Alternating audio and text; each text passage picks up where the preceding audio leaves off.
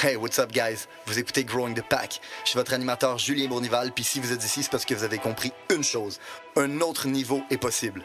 Un autre niveau de vie spirituelle, relationnelle, émotionnelle, financier. Un autre niveau est possible et c'est votre devoir d'essayer d'y accéder. Maintenant, vous pouvez continuer à blâmer votre boss, la lune, les étoiles si vous voulez, mais il a rien qui va changer tant que vous déciderez pas de changer. Let's fucking get it! Hey, what's up, guys? Bienvenue à un nouvel épisode de Growing the Pack pour les nouveaux auditeurs qui m'écoutent pour la première fois. Euh, oui, c'est un podcast de développement personnel. Oui, c'est un podcast de euh, business. Oui, c'est un podcast dans lequel vous allez euh, apprendre tout ce que vous avez besoin pour être capable de réussir dans la vie. Hein? Autant professionnellement, relationnellement, euh, tout ce que je dis dans le calice d'intro. Hein? Et puis pourquoi je suis capable de claim ça encore une fois, c'est parce que les skills qui sont nécessaires pour être capable de bâtir une belle business sont les mêmes qui sont nécessaires pour être capable de bâtir une belle vie. Donc le podcast, c'est non seulement un podcast de développement personnel et de business, mais pour moi, c'est surtout une mission. Hein, je considère, puis je le répète tout le temps, que au Québec, on est tellement habitué de donner toutes nos responsabilités à l'État pour se nourrir, pour se loger, pour s'éduquer, pour se soigner, euh, qu'on donne même notre responsabilité aussi d'être capable de penser. Puis ce que ça fait, c'est qu'au Québec, on a un petit peuple de moutons, de victimes, qui a de la haine pour le succès que les autres ont. Hein? Parce que si on n'est pas capable de prendre responsabilité pour notre propre vie, ben on n'est pas capable de prendre responsabilité pour notre propre médiocrité. Puis si on n'est pas capable d'accepter qu'on est responsable de notre médiocrité, on n'est pas capable d'accepter que les autres peuvent être responsables de leur succès. Fait que si tu as du succès au Québec, malheureusement, tu es soit un riche héritier, c'est soit que tu as gagné à loterie ou tu es un crosseur. Si pas les deux premiers, tu le troisième. C'est ça, la mentalité du Québec. Fait que c'est pour ça que j'ai créé le podcast. En fait, c'est pour créer un mouvement dans lequel on va enseigner au peuple comment se sortir de cet hostie de trou-là. Pourquoi j'ai décidé de faire ça? Est-ce que je pense que je suis plus qualifié? Est-ce que je pense... Non, en, vrai, seule raison pour laquelle je fais ça, c'est parce que je me dis, c'est pas moi qui va le faire, c'est qui qui va le faire? Plain and fucking simple. Je suis un introverti dans. Euh, je préférerais, puis je le répète tout le temps, mais fumer mon gros crise de cigare, puis boire mon Negroni, puis faire autre chose que faire ça. J'ai vraiment d'autres responsabilités à faire que ça dans la vie. Je fais pas une calice de scène avec le podcast, puis c'est pas non plus dans mes objectifs. Je le fais par responsabilité morale parce que en tant que kid, qui a fait huit écoles secondaires, qui a eu vraiment de la difficulté à trouver sa place dans le système, qui a finalement à 25 ans décidé de prendre responsabilité de sa vie, puis de changer sa vie, ben je considère que j'ai une responsabilité morale d'enseigner qu'est-ce que moi j'ai appris puis, qui m'a permis de changer ma vie. Parce que non seulement ça m'a permis de changer ma vie à moi, hein, mais ça m'a permis de changer la vie des gens qui travaillent avec moi puis les, les gens autour de moi. Parce que quand ils ont décidé d'apprendre ces concepts-là puis de les appliquer, non seulement ça l'a amélioré la qualité de leur vie professionnellement, ça l'a amélioré dans toutes les sphères de leur vie. Fait si vous pensez que c'est qu'on a vraiment un problème de société avec ce que j'ai dit. Si vous pensez que c'est une cause qui est noble, je vous demande juste de payer votre dû. Puis la seule chose que je vous demande, guys, prenez deux minutes, puis envoyez ce podcast-là à quelqu'un que vous pensez que ça peut aider ou quelqu'un que vous savez qui partage déjà cette idéologie-là pour qu'ils se disent Bon, ben tabarnak, je suis pas le seul mongol à penser de même. Ceci étant dit, aujourd'hui, j'ai un talk euh, complètement différent euh, de ce que vous êtes habitué d'entendre sur le podcast à vous adresser. Premièrement, pour ceux qui ne le savent pas, j'ai deux entreprises dans le domaine de la construction. J'ai une compagnie qui s'appelle Suprême Distribution. On fait manufacturer puis on distribue des produits de chauffage principalement.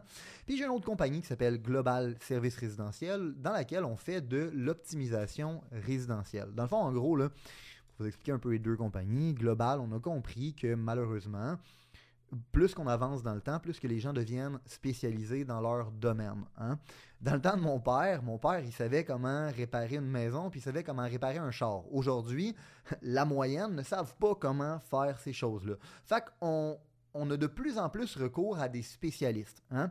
Tu as un banquier dans la vie, tu as un conseiller financier, tu as des conseillers hypothécaires, tu as des courtiers immobiliers, tu as toutes sortes de spécialistes dans la vie qui t'aident dans des sphères dans lesquelles tu n'es pas un spécialiste. Malheureusement, il n'y a personne pour t'aider sur la chose qui est, la plupart des cas, le plus gros investissement du Québécois moyen, sa maison. Fait que souvent, les maisons ne sont pas optimales, ne sont pas optimisées, puis on se retrouve à vivre dans une qualité de vie qui est médiocre, quote unquote, ou qui n'est pas optimale, si je pourrais le dire d'une meilleure façon. Puis on a tendance à penser que c'est normal. Ben non, c'est pas nécessairement normal. La seule, chose, la seule raison pour laquelle on pense que c'est normal, c'est a personne qui est là pour nous éduquer à comment optimiser notre maison, puis comment optimiser notre confort, notre énergie et notre qualité de vie en général dans notre maison. Global a pour mission de faire ça. Puis, ben, Suprême Distribution, en vrai, qu'est-ce qu'on a fait? C'est qu'on a juste compris que la plupart des compagnies qui vendent des produits de chauffage ou des produits d'optimisation résidentielle ont aucune, je dis bien aucune compréhension de la réalité du Québec. On a un climat assez spécial au Québec. Hein? On passe de moins 30 à 30 degrés.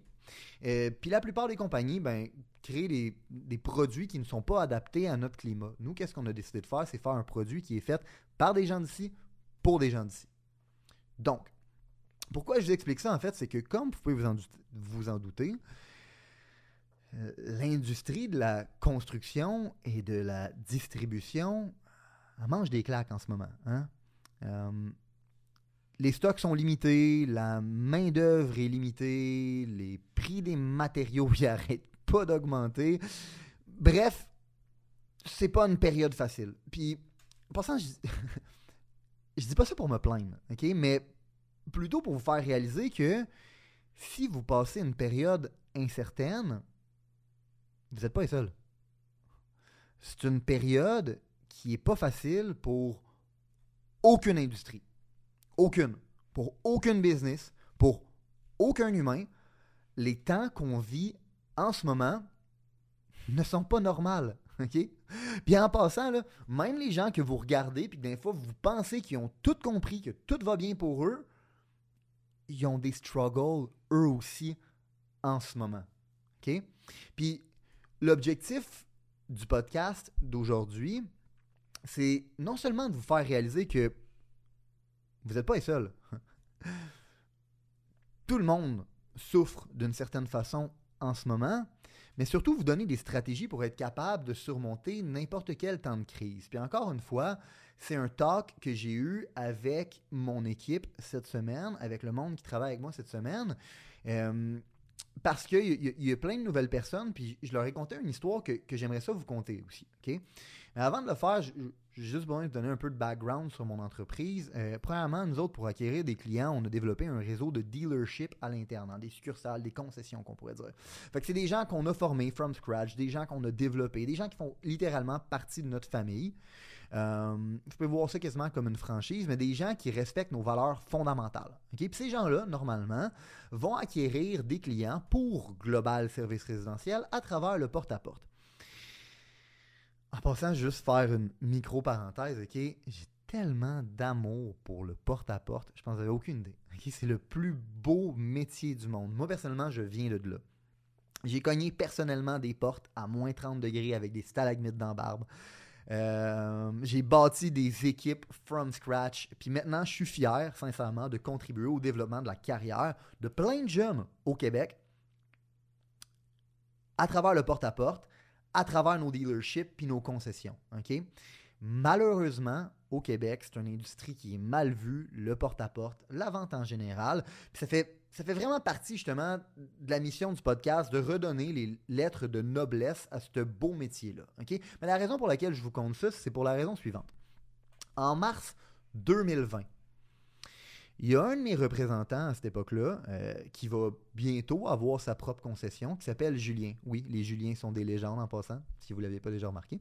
Mais il, m'a contacté en mars 2020 et il m'a dit Hey Joe, euh, on a un problème en ce moment, je cogne chez le monde, puis ils me regardent comme si je serais un hostile meurtrier. Hein? Parce qu'en mars 2020, on n'avait aucune idée de ce qu'était le COVID. On voyait des vidéos des gens qui tombaient dans la rue. Fait que bien évidemment, quand tu allais cogner quelqu'un, mais la personne elle disait Ok, ce gars-là, il veut me tuer, c'est un malade mental. sais. Puis Joe, il m'a appelé, puis il m'a dit Bro, pour de vrai, on, on a un problème parce que si tu me dis qu'il faut que je continue à cogner des portes, je vais continuer à cogner des portes. Mais si on veut vraiment bâtir le, brand qu'on veut bâtir, faut qu'on prenne le input du marché, puis en ce moment, le marché ne nous reçoit pas bien. Puis j'ai pris son input, puis je me souviens que euh, j'ai appelé, à partir de ce moment-là, Nick, qui est un propriétaire d'une de nos concessions, celle de Gatineau, puis je l'ai appelé, puis je dit Nick, euh, on a un challenge en ce moment. Je pense pas qu'on va pouvoir continuer à opérer le porte-à-porte avec qu'est-ce qui se passe. Euh, mais j'ai une idée. Je pense qu'au lieu de faire du porte-à-porte, on pourrait faire de la vente 100% virtuelle. Puis je pense sincèrement que tu es capable de le pull-off. Je pense que tu es la seule personne qui est capable de, le pull-off ici et maintenant, puis d'amener cette certitude-là qu'on a besoin pour être capable de faire ce pivot-là. Puis de ces deux conversations-là, ont commencé une série de pivots hein, qui nous a permis de rester opérationnels tout le long de la crise jusqu'à aujourd'hui. Hein, on a fait des pivots de ce moment-là jusqu'à aujourd'hui, on en fait encore. Floride en fait partie, c'est un pivot en passant. Ceci étant dit, le truc le plus important de cette histoire-là, c'est que suite à ces deux conversations-là, j'ai eu un meeting avec toute la compagnie, meeting d'urgence, puis c'était euh, juste avant, en fait, que. non, en fait, c'était au moment où on a annoncé qu'on allait faire un deux semaines de confinement. Euh, deux semaines pour aplatir la courbe. Hein, c'était ça, deux semaines pour aplatir la courbe. J'ai tenu un meeting dans lequel j'ai dit à tout le monde qui travaille. Moi, j'ai dit. Puis j'avais l'air d'un malade mental en passant à l'époque. J'avais l'air d'un hurlu-berlu, comme on pourrait dire. Personne ne me croyait quand j'étais arrivé avec ça sur la table. Mais je dis, guys, je veux vous coller à shot. Ça va pas durer deux semaines. Ça va vraiment pas durer deux semaines. En fait, ce qui est en train de se passer, c'est la plus grosse crise de notre génération. Genre, ça va. Uh, this shit will go down in history book. OK? Puis, by the way, ce genre de crise-là, on va en sentir les ripple effects pour les dix prochaines années. Puis, l'autre chose que je leur ai dit, c'est, guys, malgré que ça a l'air d'être une mauvaise nouvelle, ce que je suis en train de vous dire, ça, c'est le moment qu'on attendait depuis le moment qu'on s'est lancé en affaires. Les plus grandes entreprises se sont lancées en temps de crise. Les plus grandes entreprises ont connu leur plus grande expansion en temps de crise. IBM a connu sa plus grosse expansion en temps de crise. Puis, ce que je leur avais expliqué aussi, c'est que c'était que ceux qui n'allaient pas être prêts à saisir cette opportunité-là, ils allaient crever. Puis, by the way, j'ai créé une prophétie auto-réalisante parce que finalement, n'a pas duré deux semaines, loin de là. puis on, est, on a bien fait de se préparer puis de commencer tout de suite à faire les pivots. Mais il y a aussi des compétiteurs qui ont disparu de la map à tout jamais, qui nous a permis d'aller chercher des parts de marché. Puis il y en a bien évidemment qui ont passé à deux doigts de crever puis miraculeusement ils ont été sauvés par le Saint-Esprit. puis ces gens-là nous ont regardé, nous ont étudié, puis euh, ils ont compris qu'est-ce qu'on avait fait, puis aujourd'hui, ils essayent de dupliquer ça à travers les crises qu'on a, malgré que nous, on est déjà en train de planifier 5 moves en avance down the road. Mais la vraie raison pour laquelle je vous dis ça, c'est que, en fait, il y a deux raisons pour lesquelles je vous dis ça. La première raison, c'est que si vous pensez qu'on a fini avec le ripple effect du COVID, vous avez la tête dans le cul, guys. Le Québec et le Canada veulent implémenter un passeport vaccinal. Et les, les, politiciens disent haut et fort que le, le vaccin ne va pas suffire. Hein? Si vous pensez qu'on a fini avec les mesures, sincèrement, je ne sais pas quoi vous dire. Vous voyez rien. Puis si vous comprenez pas encore que les répercussions des décisions qu'on a faites par rapport à ça, on va en sentir les effets pour les dix prochaines années, là-dessus non plus, je ne sais pas quoi vous dire. L'inflation, on va l'avoir dans le cul. Des instabilités économiques, on n'a pas fini d'en vivre, mais vraiment pas. Mais l'autre raison pour laquelle je vous dis ça, c'est que si vous écoutez le podcast, premièrement, vous, vous êtes probablement déjà au courant de tout ça. Puis mon objectif à travers le podcast actuel, c'est de vous donner des stratégies pour être capable de surmonter ces crises-là. Fait que premièrement, il y a trois choses que vous devez être capable de créer dans votre organisation pour être capable de surmonter n'importe quelle crise. La première chose est directement en lien avec l'épisode 33, hein, où est-ce que je vous ai dit la règle d'or. Dites ce que vous pensez, puis faites ce que vous dites. Guys, une des choses qui m'a permis de surmonter, qui nous a permis de surmonter cette tabarnak de crise-là, c'est d'avoir une culture de transparence. Dis ce que tu penses. Si Joe était jamais, il avait jamais eu les couilles de venir voir le CEO de la compagnie pour lui dire Hey bro, pour de vrai en ce moment, là, ça marche pas notre affaire. le marché ne reçoit pas bien. J'aurais jamais eu le input que j'avais besoin d'être capable de recevoir. Puis au-delà de ça, moi, la compagnie en tant que telle devait avoir une culture de transparence. Le moment où j'ai dit, hey guys, je peux pas prédire l'avenir, mais je vous colle la shot. Cette crise-là est loin d'être terminée. On, est loin d'avoir fini avec ça. Si je leur avais pas, si, si, je, les avais, si je les avais sugarcoat, puis je leur avais expliqué que tout allait bien, puis que dans le fond, on allait attendre deux semaines. Non, non, j'ai expliqué, guys, il y a une crise. Il y a une crise, ça va probablement être une des plus grosses crises de notre génération. J'ai dit ce que je pensais, j'ai créé une culture de transparence. Non seulement une culture de transparence, mais encore une fois, c'est pas juste de dire qu'est-ce que tu penses, c'est de faire qu'est-ce que tu dis, tabarnak. On a pris une culture de prise de responsabilité. Hein? Quand j'ai appelé Nick, puis j'ai dit, hey bro, je pense que tu es le seul à être capable de pull off ce move-là. Est-ce que tu penses que tu es capable? Il m'a dit oui. Il m'a pas juste dit oui, Chris. Il l'a fait. Puis non seulement lui, il l'a fait, mais moi, j'ai fait ce que j'allais dire que j'allais faire. Je leur avais dit qu'on allait garder nos opérations, puis qu'on allait continuer à faire des pivots pour s'assurer que tout le monde était capable d'avoir un métier dans lequel il allait être capable d'opérer demain matin. Puis ça l'amène au deuxième point en passant, parce que non seulement il y a la culture de transparence puis de prise de responsabilité qui, vient à travers l'épisode 39 de dire, de dire qu'est-ce que tu penses puis de faire qu'est-ce que tu dis, mais il y a aussi le fait que vous avez besoin de faire preuve d'une capacité d'adaptation. Faire des pivots, c'est nécessaire à travers des crises. Si vous devez changer votre approche, si vous devez trouver un, nouveau produit, peu importe ce que vous devez faire, vous devez le faire. Parce que ce que vous allez être capable de prouver à travers ça, c'est que vous êtes prêt à faire le nécessaire pour maintenir vos opérations, puis prouver à votre staff que vous allez protéger leur fucking job. Quand vous faites des adaptations, quand vous faites des pivots, c'est ce que vous êtes en train de prouver. La troisième chose, guys, c'est de peser sur le gaz pendant que les autres y ralentissent. Tu dois investir sur ta croissance quand les gens pèsent sur le fucking break. Tu dois jouer offense quand tout le monde joue defense. La meilleure défensive, c'est l'attaque, guys. Puis malheureusement, tu peux pas jouer defense en même temps que tu joues offense. Puis, by the way, cette habitude-là, elle vient pas d'hier. Hein? Des crises, il va toujours en avoir. Durant le trade war avec la Chine, nous, on a manqué de containers à l'infini pour Supreme Distribution. Avant de créer Global Service Résidentiel, j'ai déjà été une concession pour un autre bannière qui m'a chié les mains. On a déjà eu deux fois des compagnies de financement qui nous ont chié les mains puis qui ont laissé des trous de millions de dollars dans les comptes de la compagnie. Mais à chaque fois, j'ai utilisé la même tabarnak de formule. Sois transparent, dis ce que tu penses puis fais ce que tu dis.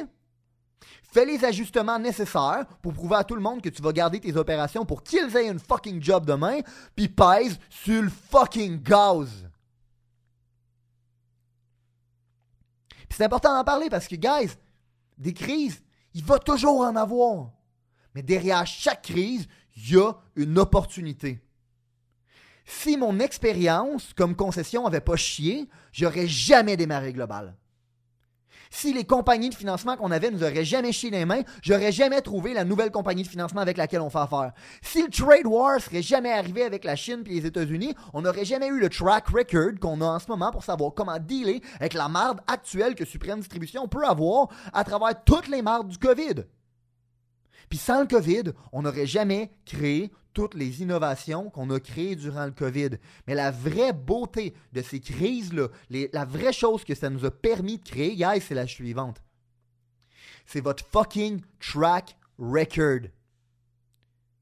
Parce qu'au meeting que j'ai eu cette semaine avec tout mon monde, j'ai eu la chance de pouvoir regarder mon monde puis leur dire, guys, levez la main ceux qui étaient là durant les crises.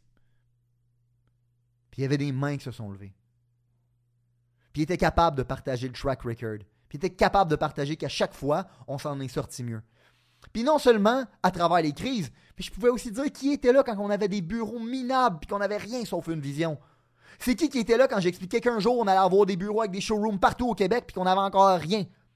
Qui était là en main levée quand je disais qu'un jour il y avait même certaines personnes dans la salle qui allaient avoir leur propre fucking concession puis qu'on allait même ouvrir des concessions à l'international, tabarnak? Ben il y avait des mains qui se levaient. Puis ça, guys, c'est la chose la plus importante quand vous bâtissez votre track record.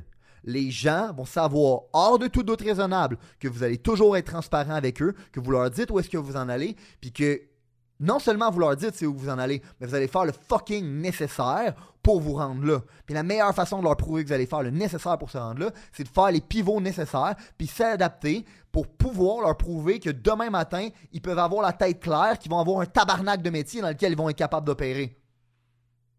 Ça, ça va leur donner la certitude de surmonter n'importe quelle crise. Puis aujourd'hui, mon monde savent, hors de tout doute raisonnable, que la meilleure fucking défense, c'est l'attaque. Puis dites-vous une chose. La raison pour laquelle vous voulez bâtir ce track record-là, c'est que tu deviens jamais gros au point que les crises te touchent pas. Les crises, il va toujours en avoir, by the way. Puis peu importe la grosseur de ton entreprise, les crises vont toujours te hit. Toujours, toujours. La seule différence, c'est que tu deviens tellement avec un bon track record, avec un leadership tellement fort, une culture tellement forte, que chaque crise qui arrive, ton leadership est capable de se regarder et de dire, you know what? It's just another one of those. On va être transparent puis intègre les uns envers les autres. On va s'adapter puis on va faire les fucking pivots nécessaires. Puis on va peser sur le fucking gaz. Puis on va make the most out of it. Fait bien évidemment, il n'y a rien de facile dans ce que je viens de vous dire. Puis il n'y a rien de normal dans ce qu'on vit en ce moment. Ce qui est normal, c'est de vivre des crises puis de comprendre que la crise qu'on vit en ce moment n'est pas finie, premièrement, puis ce ne sera pas la dernière non plus. Puis, ça a l'air niaiseux, mais je sais pas si vous avez vu le vidéo sur Internet. Moi, c'est Manu, dans le département de marketing, qui l'a partagé. Il disait c'est une vidéo qui disait, genre, c'est quoi, dans le fond, dans la vie, être un propriétaire de BMW.